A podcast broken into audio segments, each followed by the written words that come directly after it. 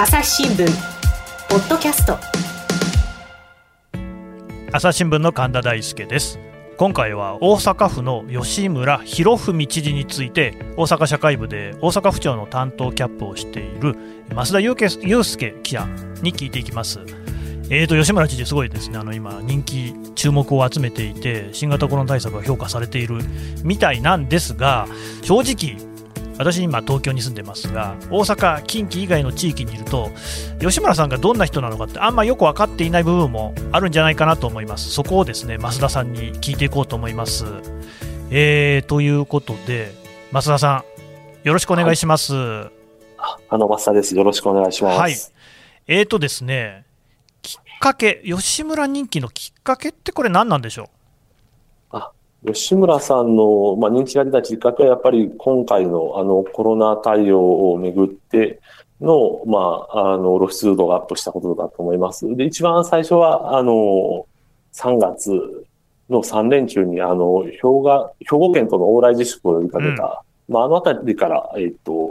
急速になってきたような印象です。特に兵庫においては、いわゆる一人が生み出す感染者数、平均値の1を超えている。1を超えているっていうのは、これは爆発的な感染がいつ起きてもおかしくないという状況だというふうに見ています。やはりその兵庫と大阪のこの3連休にあたっては、往来を控えていただきたい。ありましたよね。これね、だから3連休。3月の3連休というですね、東京ではですね、これでみんなお花見に行っちゃったりなんかしちゃって、ここでコロナの感染がね広がったなんていうことを言われたわけなんですけれども、大阪の対応っていうのはこれとは違ったわけですよね。そうですね、3連休の前日の金曜日の夕方に、はい、急にワイドショーでしたっけ、報道番組で出て、往来自粛を呼びかけるテレビで、ね、という話出まして、はいはいはい、でその後囲みがあったんですけども、はい、囲みって記者が知事にぶら下がりでいろんな話を聞くんですけども、そこで厚労省の、専門家の方が、今後その感染者がすごい増えるかもしれないと、はいはいはい、だから往来自粛を呼びかけるという話をして、その時は記者の方はちょっとえらい前のめりやなと、でしかも兵庫県とはあんまり調整してないようでしたので、そもそも、ね、行くなって言って、そんなんで止めれるもんなのかなみたいな、そんな感じだったんですけども、やっぱ蓋を開けてみると、割と東京はぐっと感染者が増えて、一方でもちろん因果関係はわからないんですけども、あまり伸びなかったという、そのあたりから、ちょっと発信力と、特にコロナで皆さん世の中どうなるのかなと思っているときに、いろんなメッセージを打ち出すというところで、露出が増えていったんじゃないかなと思います。いや、そうなんですよね。正直言って、こちらから東京の方から見ていますとですね、吉村さんってそれまではそこまで目立った存在ではない。もちろんね、テレビなんかでも顔はよく見ましたが、ただやっぱりそこは松井一郎さんというのが維新の代表で、ね、日本維新の会の代表としていて、でさらにもっと言えばですよ、橋本徹さんというのがやっぱり圧倒的な存在感があって、政界を引退されていますが、今も時々発言をなさってね、そういうのが取り上げられることもあるのに、そのお二人に比べると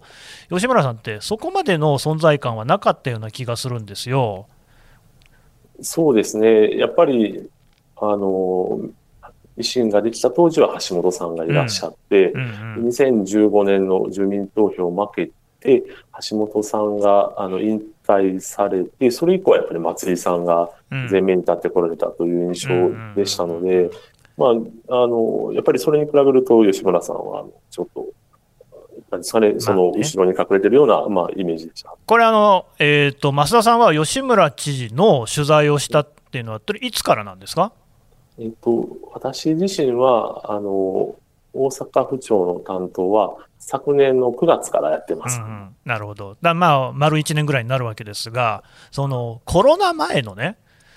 吉村知事の様子って、近くにいて取材もしてたと思うんですけど、例えば記者とのやり取りとかどんな感じだったんですか？そうですね。当時から毎日、知事が来る東庁と、まあ、知事が変える隊長の段階で囲み取材があるんですけども、はい、まあさすがに、まあ、コロナ前ですから聞くこともなくて、まあ、のんびりした雰囲気のこともありましてへー、はい、でもう知事自身からもう今日聞くことないやろうって言われたりとかあと、まあ、テレビで松井さん出てたのを、まあ、吉村さんが出たりして、記者と松井さん髪の毛切ったねとか、髪型どうかなとか、なんかそんな、割とこう、のんびりした雰囲気もあったんですけど。髪の毛切ったっつってですね。タモリさんみたいですね。そうですね。タモリさんっていうか、コージ富田さんが真似するタモリさんみたいなやりとりを記者としてた。そうですね。それがまあやっぱりコロナになるとだいぶ雰囲気変わりましたね。だからまあそのコロナへの対応でやっぱりこう前面に出てきて、しかもその信頼感みたいなのをそういう3連休での対処とかでやっていったっていう、そういうことなんでしょうね。そうですね。でやっぱり感染者も日々まあ増えていきますし、府としてもそれに対して大阪府としてどういう対策を打ってくるかというのも我々としても知りたいし、知事としても発信しなければいけないっていうので、まあそういう意味で割とこう。なんていうんですかね、緊張感が高まっていったような感じです。ただね、これね、増田さん、はい、これ本当に人気なんですか？大阪の人たちって本当に吉村さんのことが好きな感じなんですか？いや、そうですね。ちょっと肌感覚では、私も府庁内で囲みとかで観戦するので、そこの部分よくわからないです。例えば、まあ、選挙の応援に行ったらすごいこうコロナなのに人が詰めかけてくるとかですね。はいはいはいはい。まああとはやっぱりテレビでの露出も増えてて、まあテレビの方なんかとお話しすると視聴率がすごい上がってるとかですね。それはテレビ局の局員の人と話すと。そうですね。吉村さんが出ると視聴率が上がると。そうなんです。視聴率男だと。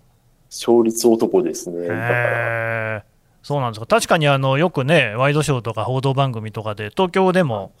ミヤネ屋とかね、いろんな番組で吉村さん見ること、機会多かったような気がしますよね。そうですね。だからコロナも特にありましたので、知事だから、まあ、大阪府のこう政策をまあ決める立場にある人で、割と自由に喋れるし、しかもまあ弁護士出身だから、きっちりこう、説明する力もあるっていうので、はい、しかもやっぱりね、見た目も爽やかですよね。そうなんですよ。だからそこもなんかおばちゃんとかには人気ですね。あれ、増田さんですか、やっぱ本人の近くにいて、吉村さん本人っていうのは、自分の爽やかなこう、感じっていうのは意識して喋ってる感じですか？いやー、あんまり意識してないんじゃないですかね。服とかも毎日一緒なんですよ。万博の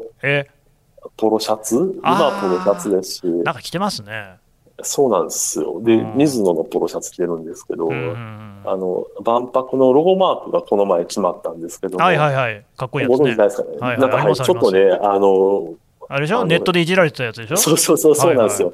あ、でもね、早速、数日後にはね、ポロシャツに、なんか、本当アイロンプリントしたかのような、なんかね、やつ、ワッペン付きのもしてましたね。なるほど。じゃあ、どっちかというと、目立ちたがり屋ではある、そう、まあ、政治家なんでね、そこはあると思いますけど、ただまあ、それが、かっこよさを売りにしてるとか、そんななんか印象はあんまないですね。なるほど。まあ、政策の話に戻しますと、コロナ対策に関しては、大阪の方が国であるとか、東京都なんかよりも先行してるなんていう事例が結構あったように思うんですけれども、このあたり、増田さん、どう見てます？そうですね、まあ、やっぱりその辺の、まあ、前のめりというか、まあ、よく言えばスピード感というか、まあ、そういうので、まあ、往来自粛からやってきまして、そもそも往来自粛の前もイベントの中止なんかも割と早い段階で言ってましたし、あと5月に入ってからやっぱり大阪モデルっていうんですかね、そうですね、ありましたね。はい、国が緊急事態宣言を出して、まあ、休業要請をかけますので、それをどう解除していくかっていうルールを、まあ、大阪独自で国に先駆けてやったんですけども、まあ、このあたりは割と、なんていうんですかね、まあ、早かったし、そういうこう、まあ、世論の声にも合ってたんじゃないですかね。あれですよね、だからその緊急事態宣言出すのはいいんだけれども、出口戦略がないよっていうようなお話 で、それを大阪が国に先行して、ね、示そうじゃないかっていう、そういうのがそれは大阪モデルでしたよね。そうなんです、そうなんです。で、やっぱり緊急事態宣言も、まあ、一度やったのを、さらに延長しようみたいな話になったと思うんですけども、政府の方がですね、それで、まあ、吉村さん、常に言ってたのが、まあ、もちろんコロナで、人が亡くなるのはまあ大変で、亡くなる命もあるんだけども、逆にその経済を止めることで亡くなる命もあるっていう言い方よくされてまして、まあ、経済をいかに回すかっていうところはこだわられていったので、でその休業要請をずっと続けてれば経済死んじゃうから、それをこうどう戻すかみたいなところをまあずっと議論されてて、でまあなんか割とそれがマッチしたのかなという印象です。そうすると、まあ、その大阪モデルも含めて、吉村知事のあるいはまあ維新の打ち出したコロナ対策っていうのは、おおむねその大阪の人たちには評価されてるって考えていいんですか？そうですね、まあ、いろいろやってるんですけども、はいはい、まあ、大阪モデルの話とか、で最近ですと大阪の南っていう繁華街あるんですけど、ありますね、そこにピンポイントでそこ休業要請かけたので、そこを支援したいと。なるほど。で、大阪府内の飲食店で、5000円以上、晩ご飯食べたら2000円分ポイント還元しますよと。ポイント。はい、そういう制度を作って、大阪の南地区に関しては、さらにもう2000円分上乗せしますと。なんか5000円分食べたら4000円分返ってきますみたいな。1000円で5000円分のもの食べられるんですか？そうなんです。まあ、もちろんいろいろ縛りはあるんですけども。あ、縛りはある。はい、夜ご飯じゃないとダメとか、対象地域じゃないとダメとか。なるほど。はい、グルナビとかで、なんていうんですかね、予約サイトを通じてやらないといけないとかです。ポイントをね、返すってことはそういうことなんでしょうけどね、あの辺の南の地域なんていうと、割とこうね、お値打ちにね、美味しいもの食べられるところもたくさんあるでしょうから、それいいですよね。そうなんですよね。だからまだちょっと実際スタートはしてるんですけども、まだ利用してる方は少ないと思うんですけども、まあそれなんかもこれから割と受けてくるだろうなという印象ですし、そうすると増田さんの目から見ると住民の人たちに受けるような政策をちゃんと打ち出してるなって感じですか？そうですね。そこはそういうふうに思います。まああとはだからあれですかね。なんだっけ、6歳以下、だから小学校入る前のお子さんがいる世帯には、まあ、大阪市ですけども、それは、まあ、5万円を支給します。5歳以下ですよね。とか、あと、小学校通ってる子には、給食代を無償化しますとか、そんなことを。給食無償化。はい、いいですね。東京は取られてますよ、まだ。あ、そうなんですか。取られてますよ。はい、なるほどね。ただですね、増田さん、私一個気になってるのがあって、うがい薬の会見ありましたよね。その以外の本当の話で、ポピロン用土を使ったうがい薬、今この目の前にいくつか種類がありますが、皆さんもよく知っているこのうがい薬を使って、まあ、薬事法上効能を言うわけにはいきませんが、まあ、コロナに効くのではないかと。あれ何だったんですか？どうして吉村さんはあんなことを言い出したんですか？いや、私時は記者クラブで中継の動画見てたんですけども、やっぱり嘘みたいな本当の話っていう、なんていうんですか、まあ目立ちたがり屋っていう声もあるんですけど、まあ私からすればちょっとえらいテンションが上がってて、なんか吉村さんらしくないなって。らしくない。はい、いうふうに思った印象がありますよね。その周りのその大阪府の職員の人なんかもそういう印象なんですか？そうですね。まあ府のまあ幹部の方なんかでも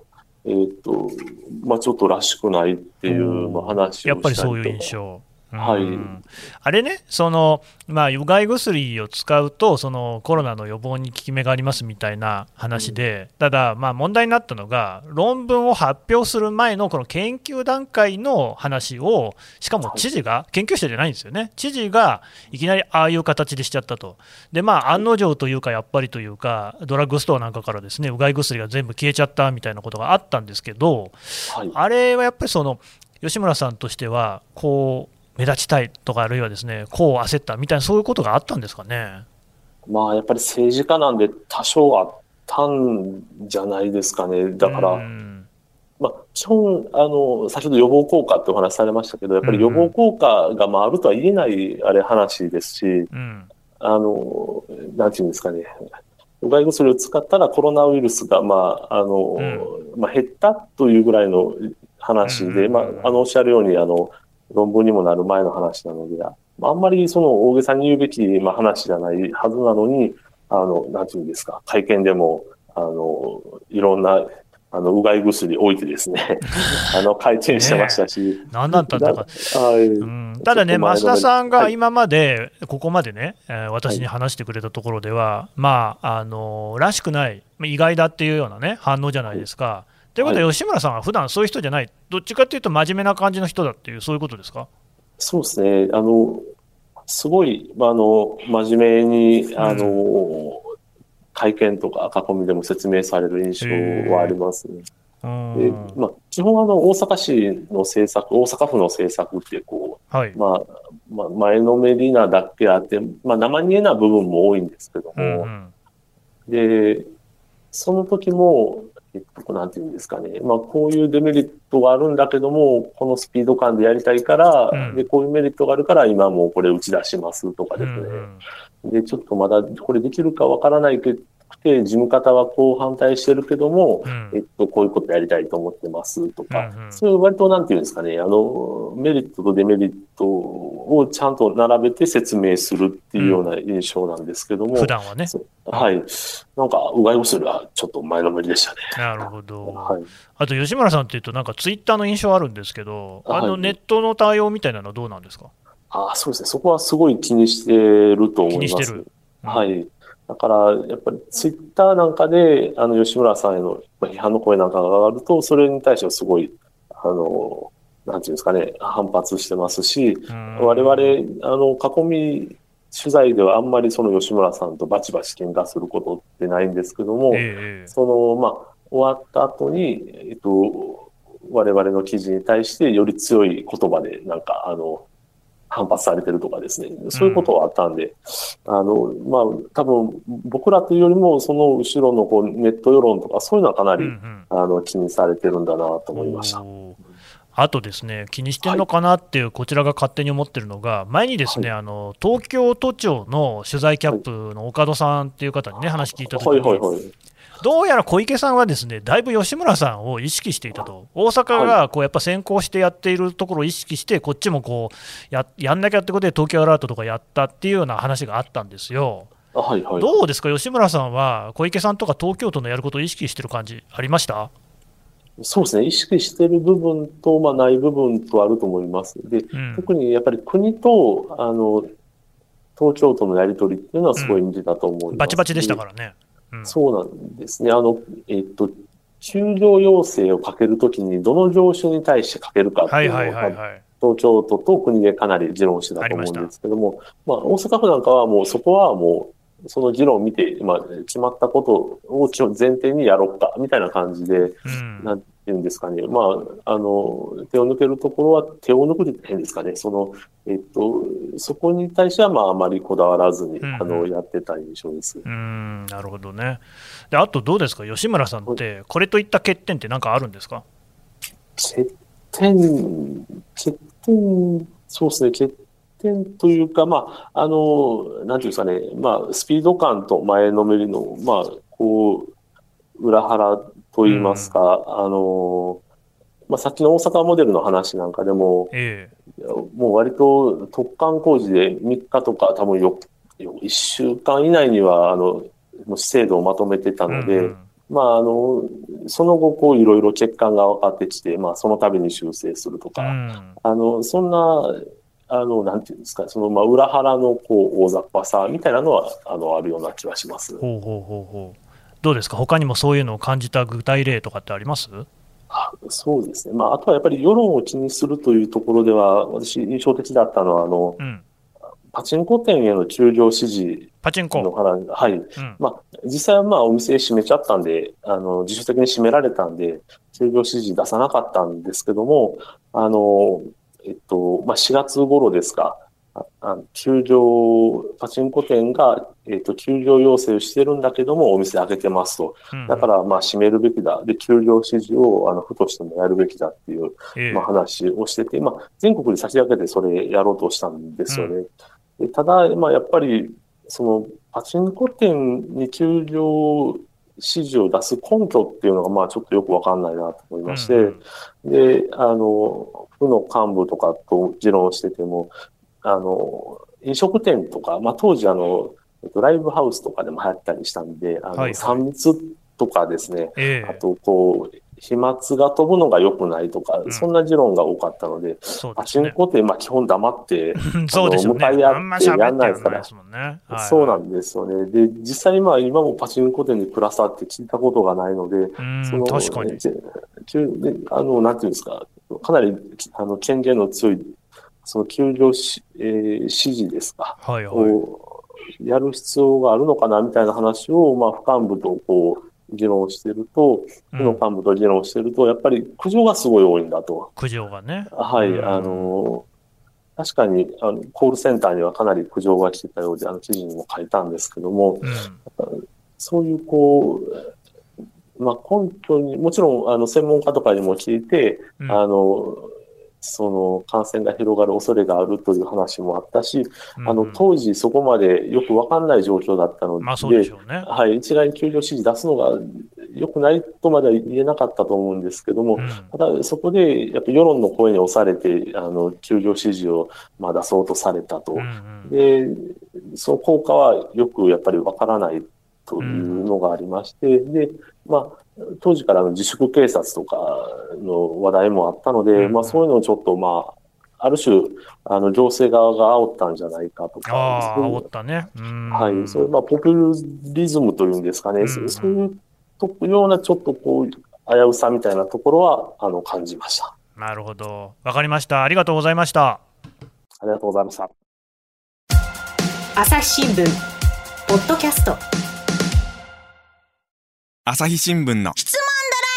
問ドラえもん。我が家の朝は質問から始まる。電線にスズメやカラスが止まっても感電しないのはなぜ？身の回りのことから広い世界のことまで、いろんな質問が毎朝新聞の一面に載って君のもとへやってくる。ママ、なんで？なんでだろうね。さあ、めくって探して答えを発見。スズメより電線の方が電気を通しやすいからか。毎朝のワクワクが未来を開く。朝日新聞。ということで吉村知事について聞いてきたんですが、やっぱり最後のね、パチンコの部分ちょっと気になりましたよね。増田さんも言ってましたけれども、まあ時、今もそうかな、その自粛警察っていうのが問題になって、いやね、私ね、まあ、パチンコね、まあ、確かに、まあ、危うさはあると思いますけれども、そんなにパチンコが悪いのかっていうぐらい時期ちょっとやり玉に挙げられてましたよね。あと夜の街とね、なんかその何かここだっていうね、そのターゲットを決めてそこにこう批判をする、もちろん根拠がある場合はそれでいいんですけれども、やりすぎてしまえばそれはスケープゴートになってしまうわけで、まあ、政治家がやることとしてはふさわしくないですよね。ちょっと吉村さん、まだそこら辺どっちなのかなっていうのが見えないなっていう印象を受けました。朝日新聞ポッドキャスト、朝日新聞の神田大輔がお送りしました。次回はですね、引き続き大阪での維新人気について増田記者に聞いていきます。それではまたお会いしましょう。この番組へのご意見ご感想をメールで募集しています。 podcast@asahi.com podcast@asahi.com までメールでお寄せください。